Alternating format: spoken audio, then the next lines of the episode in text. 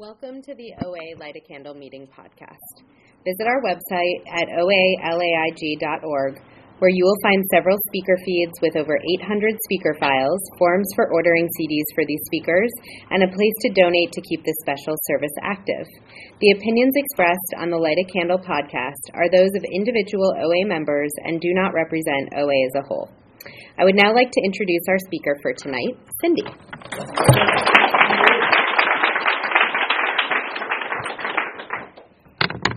I'm pretty short, but most of you, I think, can see me behind here.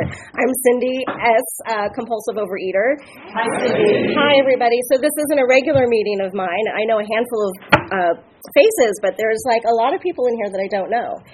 And um, ironically, like I was coming, to, I lived three blocks from here and was coming to these meetings in the late 90s um, so it's it's it's nice to be back in this neighborhood and have the feel of uh, Brentwood uh, 12 step. It's very um, nostalgic for me.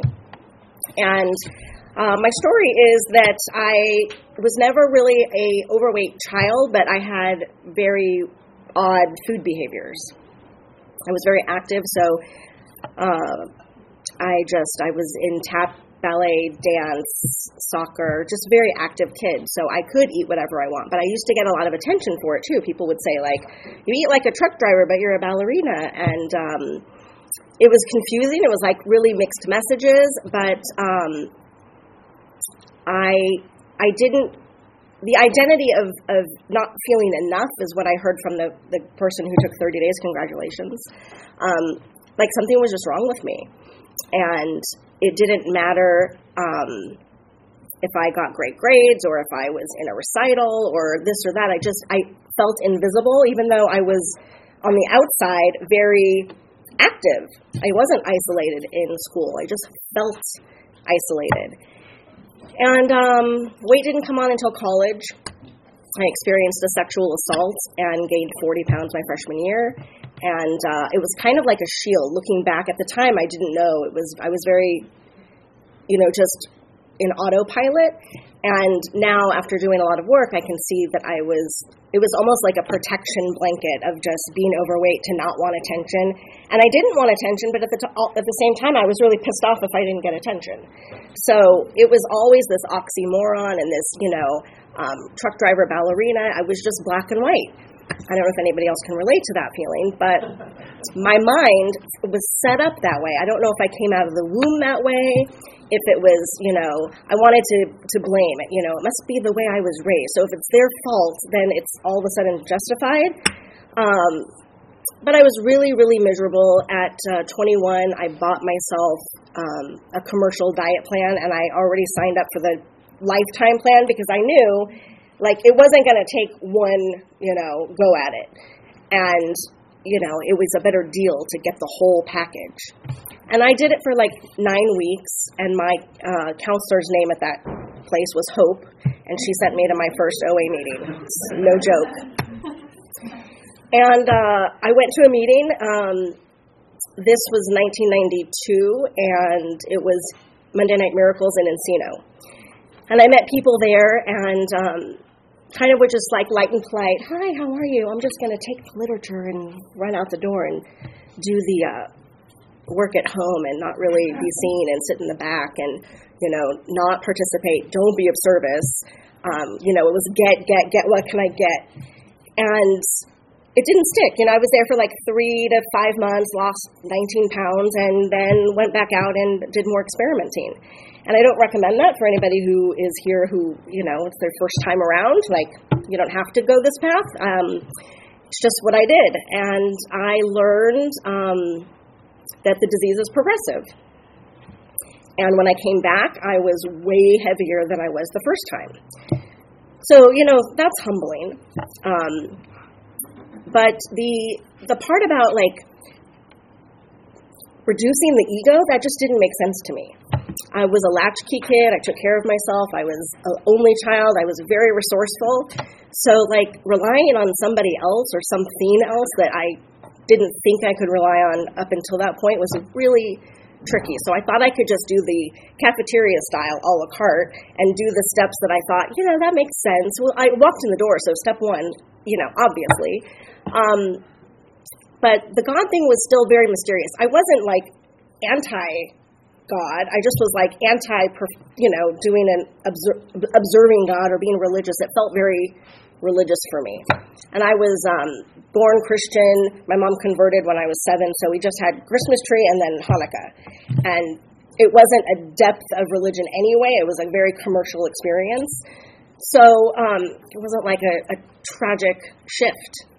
Um, and I always felt spiritual. My mom had a friend that was kind of like my fairy godmother. Whenever my mom and I were just like not getting along, she would just be someone that would listen and not judge. And so she was like, you know, my guardian angel, who I'm still very close with till this day.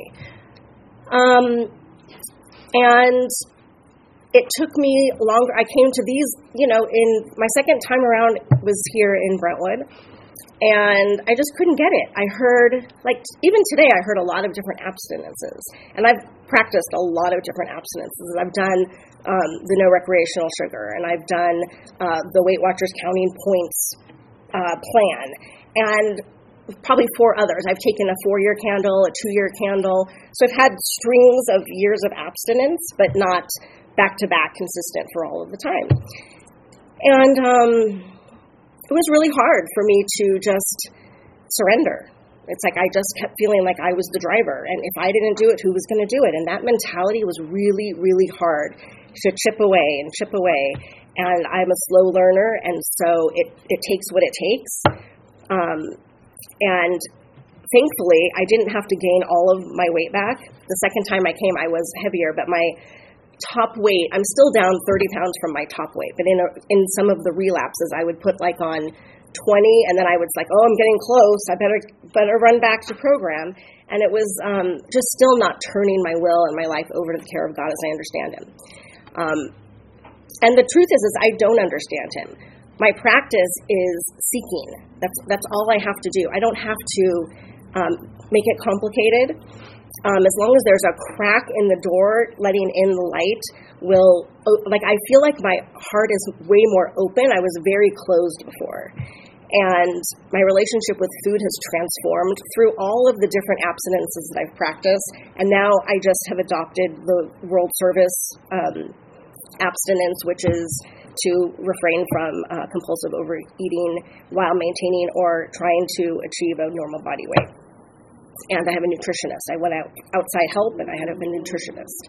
So um, her and my sponsor and I, you know, work on my food plan um, regularly, and uh, it's it doesn't call to me the way it did. It doesn't.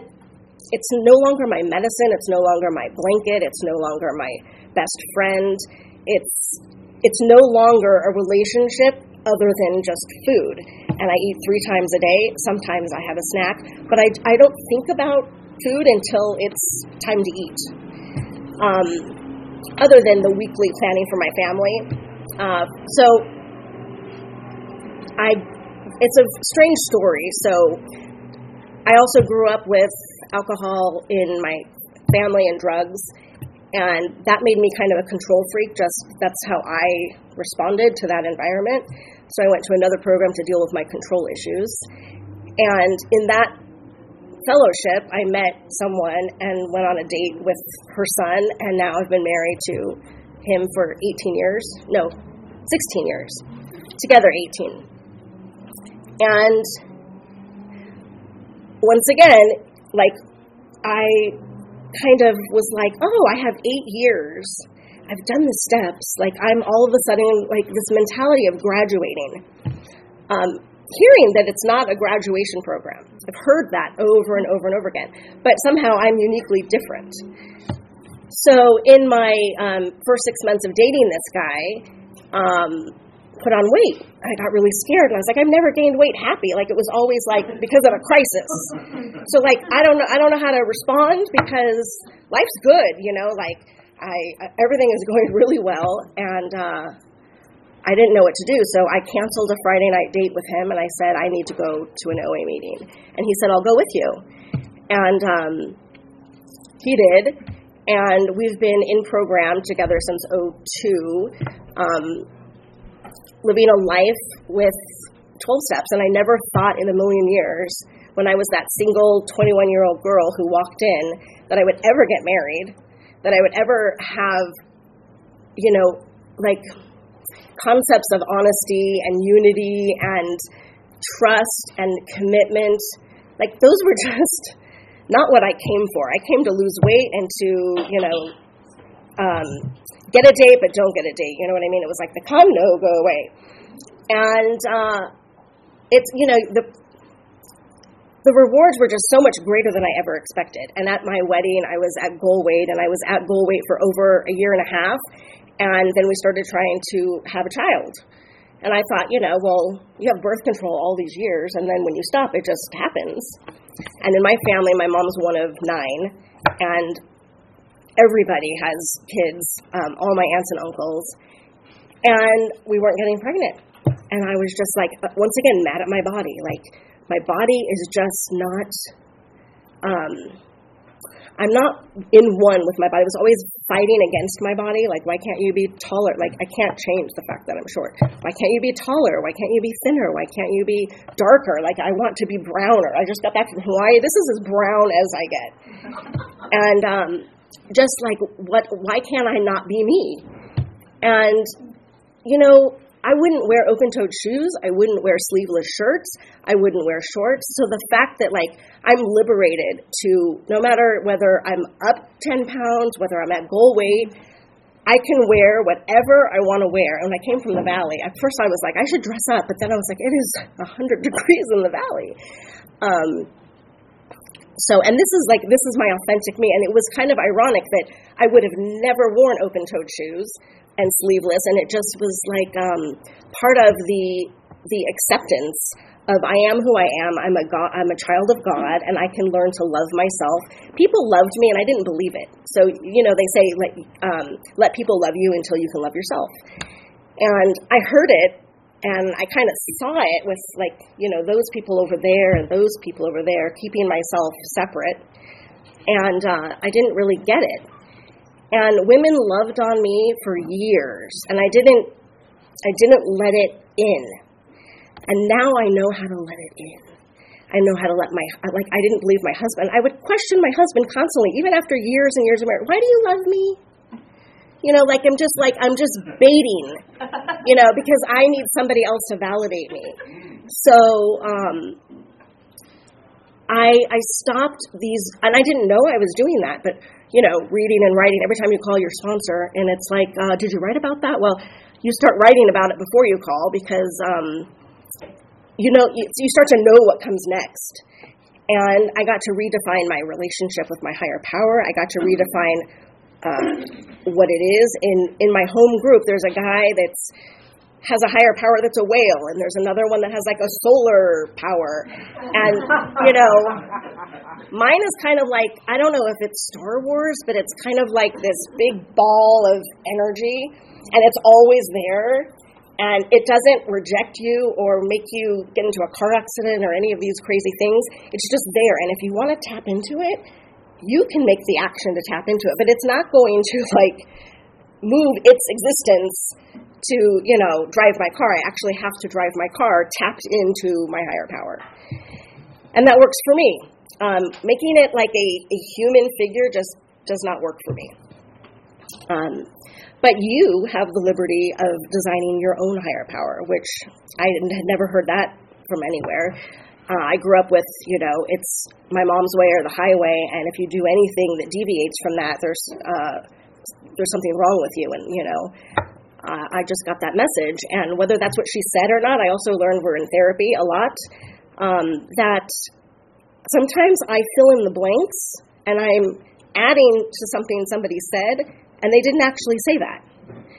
So I'm starting to listen. My husband and I are like learning don't talk over each other and listen to what the other person actually says. Um, and don't fill in the blanks because I create these wild stories about what his intention is and what his motivation is. And like, he's a real simple guy. I'm like, that's not that's not really happening. I'm going back into fantasy land. So I have to bring myself back. And uh, I have a community of people. I learned um, I really wanted to rely just on my sponsor, you know, and that's a lot of responsibility for one person. And I kind of made my sponsor my higher power early on. Um, it was like first my mother is my higher power, and then um, food was my higher power, and then like it was just easy to transfer that over to my sponsor. But I started to learn like if you get a voicemail or if she's out of uh, out of contact or not available for a period, to talk to other people. And then I started having a text group called the God Squad. And, you know, things would come up during the day, and I would have instant um, response to something silly that was going on or something that was serious that was going on. And that was the first time I felt like I was part of and in and not observing. Um, the observing path doesn't doesn't work for me. I have to be all in. And now, like, um, I met a uh, best friend that I've known now for almost 10 years in program, and we double date. You know, it's like I, I in a million years didn't think that I would have that kind of life. Um, she's watched my son when I've been like, I, I don't know what to do, and blah blah blah. Last minute, oh, she's there, and um, I'm not used to people showing up for me. And they're showing up for me because I'm living a spiritual life with spiritual principles and attracting different types of people in my life than I did in my 20s. There was so much toxicity in my family unit, and then I just transferred. That was what felt normal, and I somehow subliminally attracted those same types of people, relived those relationships until I was mature enough because at 21 I still wasn't mature enough. I got the diet plan, I lost some weight, and I said, See ya Thank you. So, what my life looks like now is I sponsor. I have a sponsor. We um, we meet once as a group. Like she she has a once every six months um, a lineage uh, luncheon where my grand sponsor, my great grand sponsor, and all of us are in the same room. And I have um, four meetings that I go to. I'm of service. I read and write every single day, and I work on the step that I'm on right now. Um, I give myself a timer, and I do like three hours a week because if I don't put it in my my um, my iPhone, I forget. Like other things become all of a sudden more of a priority, and it, I need that reminder. When I open my medicine cabinet in the morning, there's a picture of two of my sponsors who have are deceased. That was hard for me to come back and like think I have to start over and I have to like you know repeat my whole story with someone else. And trust and you know it was just hard. But I have pictures of them in my medicine cabinet and my current sponsor and the third step prayer um, and the little pamphlet that um, don't be God today. And because uh, I, I just tend to think that if I you know if I do it it's going to be right. But the truth is is when I get out of the way is when things get so much smoother, and I can feel there's like a physical feeling of um, letting go. And I don't, you know, when I'm when something feels like I'm forcing it or I'm, it's just like the the square peg in the round hole. That's my will. And when it feels like, wow, how did that happen? And how did I meet this person? And then this linked to, to that. I had a thyroid uh, cyst about a year ago, and four, if I didn't share it, I, I wouldn't have gotten the help. But four different people from that meeting started calling me and telling me their next step. And it was just like I had sisters walking me through that scary thing because anything I've ever said to my mom, she's like, oh, I don't know. That never happened to me. she's never had a pimple. She's never had a hair out of her chin. She's never had, like, anything. And I don't have a big sister. She's just never, I, I never get the me too. You know, I just didn't get the, oh, this is what you do um, when that happens.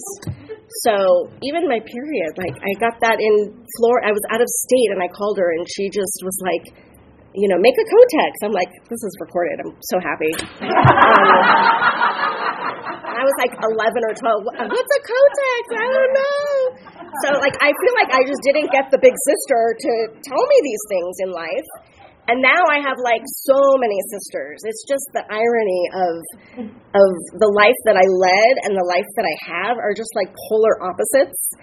And I'm just really filled with gratitude and happiness and joy that I'm I can tap into at any moment, whether there's a crisis going on or not, and I can meditate and I can quiet my mind and let my anxiety kind of roll off like like I try to visualize the water off of a back the back of a duck because the, people used to say that saying. I don't even know how it goes, but um, I'd have to visualize that or a bubble floating away. That helps me too, and um, or a judgment. Like if I'm in meditation and I all of a sudden feel like negativity come up, I'm like, oh, that's a judgment. Bye. Just let it go. And it look, it comes back many times a day. So it's a constant. That's what I didn't get the first time around. Is that it's like a constant exercising of a muscle, a muscle that wasn't very well developed in. Um, you know, my early years, and thank God that, that food got me here because I can't imagine having a life without the 12 steps and without the people I've met in it. And um, I'm just very happy to be here. And Susan, thank you so much for asking me. It's always an honor to, to share. So I'll open up for questions. I guess we have more minutes left.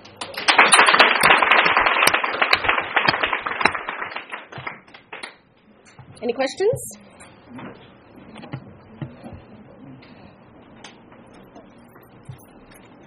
Well, this is awkward. yes. How do you stay connected to your higher power throughout the day? How do you maintain your conscious contact? Yeah, I, you know, um, sometimes it's in the shower, sometimes it's driving. Um, question. Oh, I'm so sorry. So, can you say it again? How, how do I stay connected? How do you uh, stay connected to your higher power?